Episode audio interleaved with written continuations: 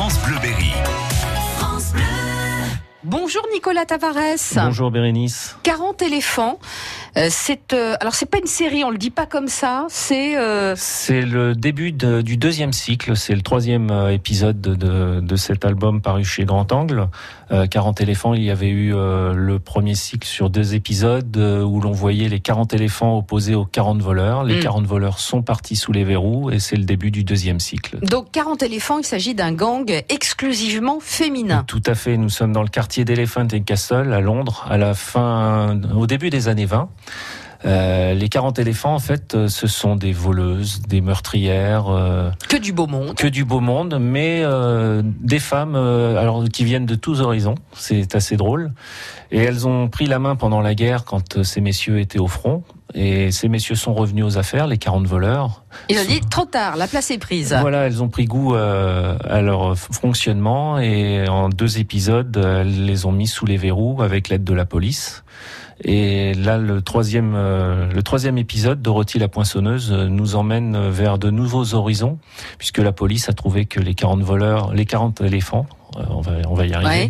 les 40 éléphants avaient pris beaucoup trop de place, et donc euh, Donc il va falloir les arrêter. voilà, et ça se va se passer en constituant une, une escouade de femmes policières euh, qui vont euh, répondre coup pour coup. D'accord. Deux auteurs. Kit Toussaint au scénario et Virginie Augustin au dessin. Alors il a fallu pour eux euh, retravailler sur euh, le Londres euh, des, des faubourgs des années 20 Ouais. et puis travailler sur cette histoire. Donc c'est appréhendé par le biais de mini-portraits de de voleuses ou d'assassins. Euh, en l'occurrence, dans ce troisième épisode, c'est Dorothy, la poinçonneuse, la meurtrière, qui a été élevée chez les sœurs et on, Comme quoi? Voilà. Et c'est sur fond de meurtre de religieuses en même temps. Donc on ne sait pas si c'est Dorothy qui Ah, est on se derrière dit tout peut-être ça. c'est elle Voilà. qui a fait le coup. Il y a une double, une double histoire. Et pour euh, justement la petite histoire, euh, la constitution de l'escouade féminine euh, de ces policières euh, mises euh, mises là pour euh, contrer les 40 éléphants, c'est Virginie Augustin qui l'a demandé à, à Kit Toussaint parce qu'elle voulait voir des, des fliquettes s'opposer aux, aux bandits. Très bien. Pourquoi ce, pourquoi cet album?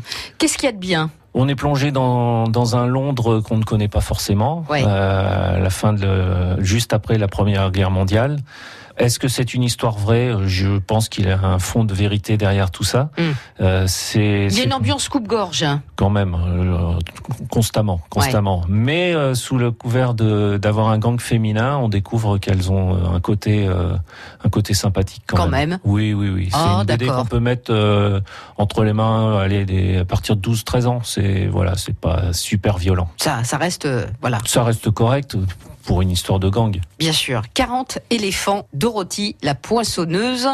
Ça sort chez Grand Angle. Tout à fait. Merci Nicolas Tavares. Merci, Bérénice. France Bleu Berry.